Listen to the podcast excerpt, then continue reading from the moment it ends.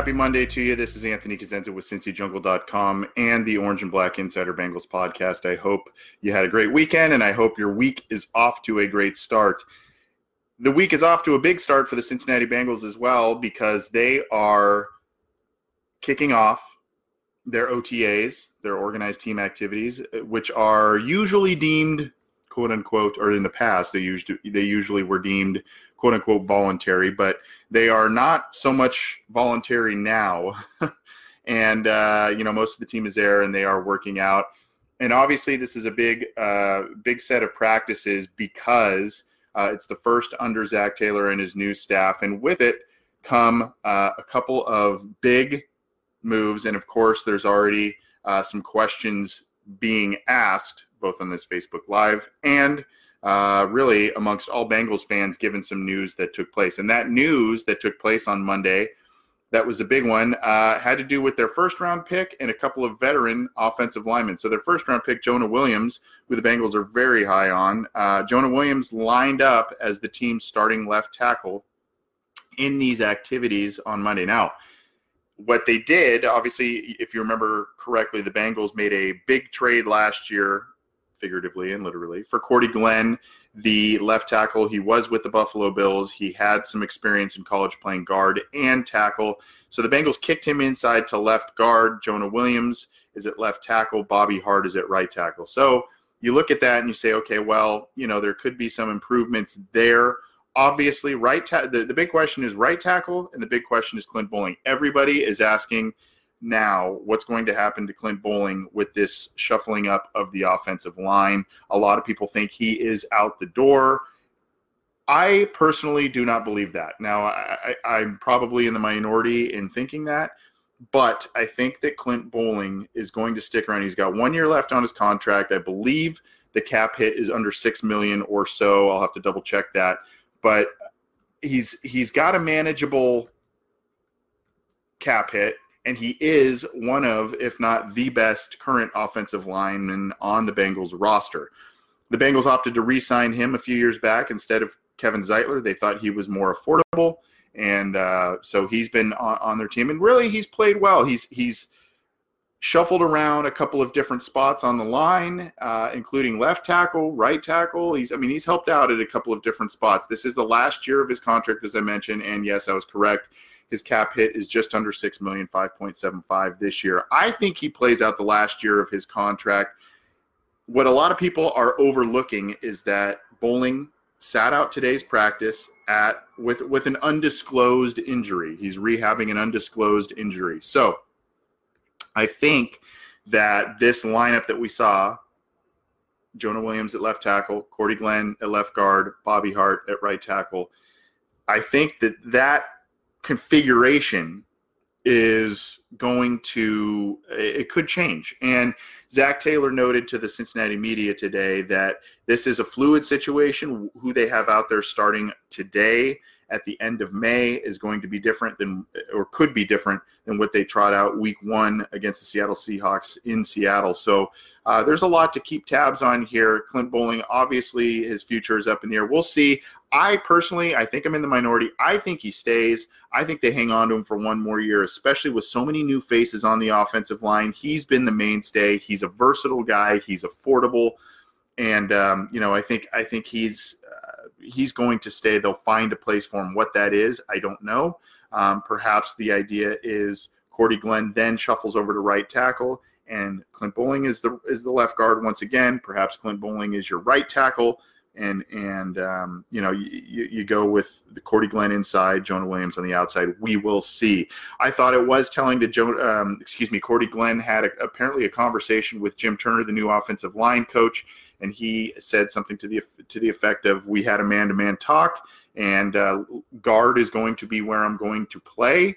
And um, you know that's that's kind of that. So Cordy Glenn, he may he he's getting left tackle money to play left guard potentially this year. Now, if, again, in case uh, you are wondering, he has kind of a hefty contract, but Cincinnati does have uh, it, it's a bit manageable because Um, you know, some of the guaranteed money was eaten up by Buffalo when he signed a deal a, a couple of years ago, but he is due 9.25 million this year, um, and then uh, 9.5 million next year being Cordy Glenn, and then he is an unrestricted free agent in 2021. Clint Boling's 30 years old. Cordy Glenn, who played with Boling in college, uh, is 29 years old. So I mean, they're not spring chickens, but uh, the Bengals have a lot to figure out here because they invested a lot in the offensive line over the past two off seasons. Glenn being one of them. Obviously, they swung a trade trade for with a first round swapping of picks, and and the Buffalo Bills were obviously involved there. They invested in a first round pick in Billy Price last year, and then this year they re-signed Alex Redmond. They re-signed uh, Trey Hopkins. They re-signed Bobby Hart. They bring in John Miller at guard. They draft Jonah Williams. So uh, they uh, uh, it's a good thing because this offensive line has struggled over the past couple of seasons and really since Andrew Whitworth and Kevin Zeitler have left. But it's also um, you know it's leaving a lot of things up in the air right now. But uh, you know the Bengals seem to have some talented guys. It's more about finding the best five guys and really finding the best five guys that also play into a position that they are comfortable with. You can't just throw guys out there and and in, in positions that they're not fully comfortable with. So uh, I see uh, Huey Cha saying Boling to right tackle or he is going to ride the bench. I, I, I really don't think he's going to sit. Um, it, I think that the choice comes down to you start him or you cut him. Uh, my thing, as it always is with the Cincinnati Bengals, is if you're going to cut him – a valuable player. Again, one of, as we sit here today, one of the best offensive linemen that they currently have. If you're going to cut him, okay, I guess I'm not. I would not be a fan of that. But where, what are you going to use that money on to make your team better in another spot? Uh, wh- where is that money going to go? Because saving it uh, and, and not using it isn't going to really help this team. Perhaps it's cap relief to extend AJ Green and Tyler Boyd for the next you know handful of years coming up here. Maybe that's the plan. Um, I don't. I personally don't know if you know 5.75 million is is going to you know cripple this team one way or the other, but perhaps that's what they're thinking. I, I, I just think I don't think they're keeping Boling around as a backup. I think he's either going to start or he's going to cut. I be cut. I think he sticks around. I think he starts. It's just a matter of where. Um, and I think they'll probably you'll probably see more experiments with Glenn at right tackle. Uh, this is Anthony Cosenza with CincyJungle.com and the Orange and Black Insider Bengals podcast. Bengals opened up uh, OTAs this week and uh, this Monday, and we'll be continuing to do some work the rest of this week. And it's our first look at some intensive, somewhat intensive activities and practices by the Bengals in the Zac Taylor era. One other thing um, that I thought was very interesting uh, coming out of this was it was a vague tweet, albeit, but uh, it was something that I thought pointed into a, a positive direction, and that's John Ross. John Ross uh, put out a tweet talking about his confidence level kind of being back, uh, and it was actually on Monday uh, after the practices ended. So you know, I think uh, I think you have to kind of take some. You take it a little bit with a great grain of salt, I suppose. Um, but different kind of confidence now is what he tweeted out uh, earlier on Monday, which is interesting. I think obviously that points to his being in Marvin Lewis's doghouse for the first couple of years of his career, probably being healthy, probably playing in a system that is more akin to his strengths and uh, getting him the ball in ways that he's more comfortable with. Again, I, I said he's healthy. He did sit out uh, some workouts previously because of uh, a, a, minor injury, but um, you know you have to like the fact that he's in a better headspace at least that you can, uh, from what you can tell from a uh, five-word tweet um, after the first day of, of, of OTA practices. So you got to like that.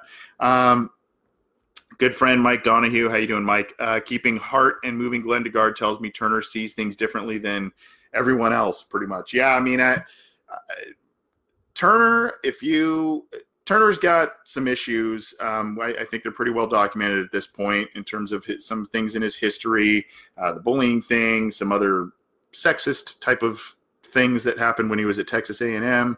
Um, he's kind of a throwback guy. Uh, his interviews, he's a very intense and he's just wired differently. But um, I think from a coaching standpoint, there is some respect around the league uh, for him and what he can do, who, how he's able to develop. And I think he is very, very confident in Jonah Williams. I think he really likes Jonah Williams, probably seeing him over the past couple of years while at Texas A&M in the SEC.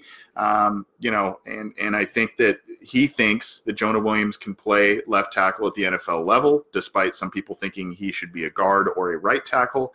Um, and, and I think that he does value Cordy Glenn on this offensive line. It's just all it really it's all about boling and what, how he sees him fit. Uh, he and others within the Bengals organization really seem to value Bobby Hart. Uh, Bobby Hart is still pretty young. I think he's 24 or 25 years old. He's got more football ahead of him.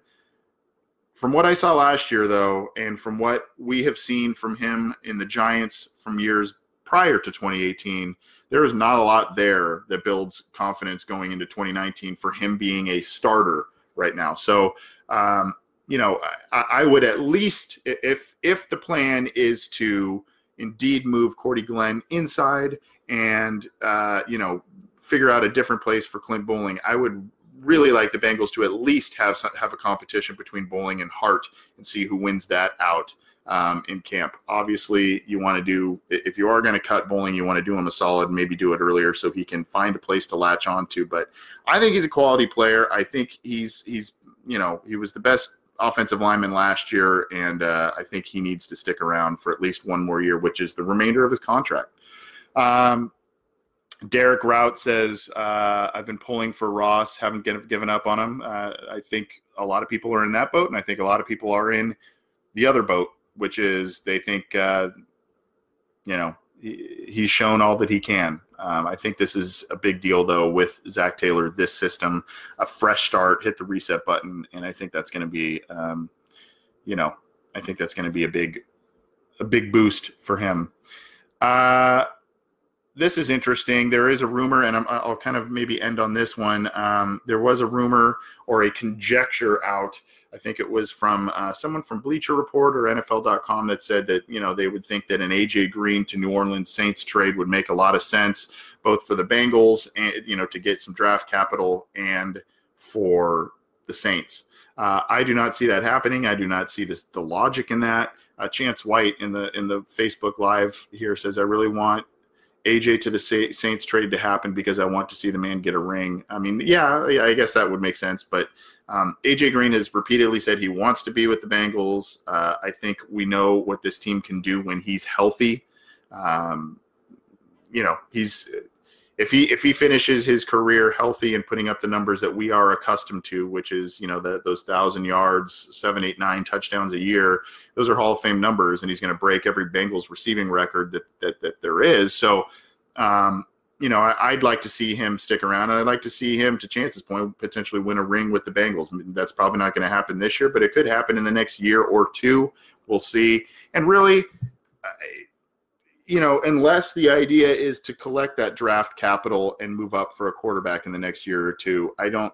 I don't really see the need. Uh, the Bengals aren't really aggressive when it comes to the draft. I mean, they moved up twice last this last draft, and it was uh, on day it was uh, day two and day three. It wasn't into into night one. So, um, I, you know, I don't know. I just uh, I, I think that um, AJ Green is probably part of their long term plans, as is Tyler Boyd. Whether that is two long term contracts, whether that's a franchise tag and a long term contract to one or the other, we'll see. But I think those are critical to what they're going to do. And they're especially critical if Andy Dalton is in the other future plans as well. If Andy Dalton shows a lot this year, I think he's got a good rapport with those two guys. And I think that, that those two guys would make a lot of sense keeping them long term.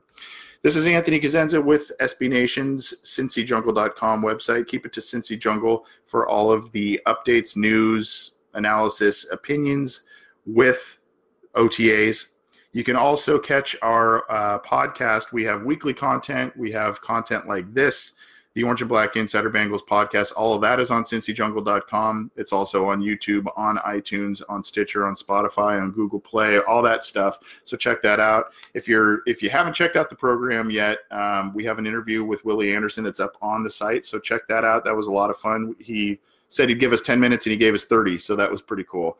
And um, a lot of other content, both from the podcast and cincyjungle.com. So keep it at that site. We'll continue to keep you updated. Thanks for all of uh, your questions, your comments, and thanks for tuning in here. We'll keep you updated on all things, both on this Facebook Live feeds and on the website. Have a good rest of your week.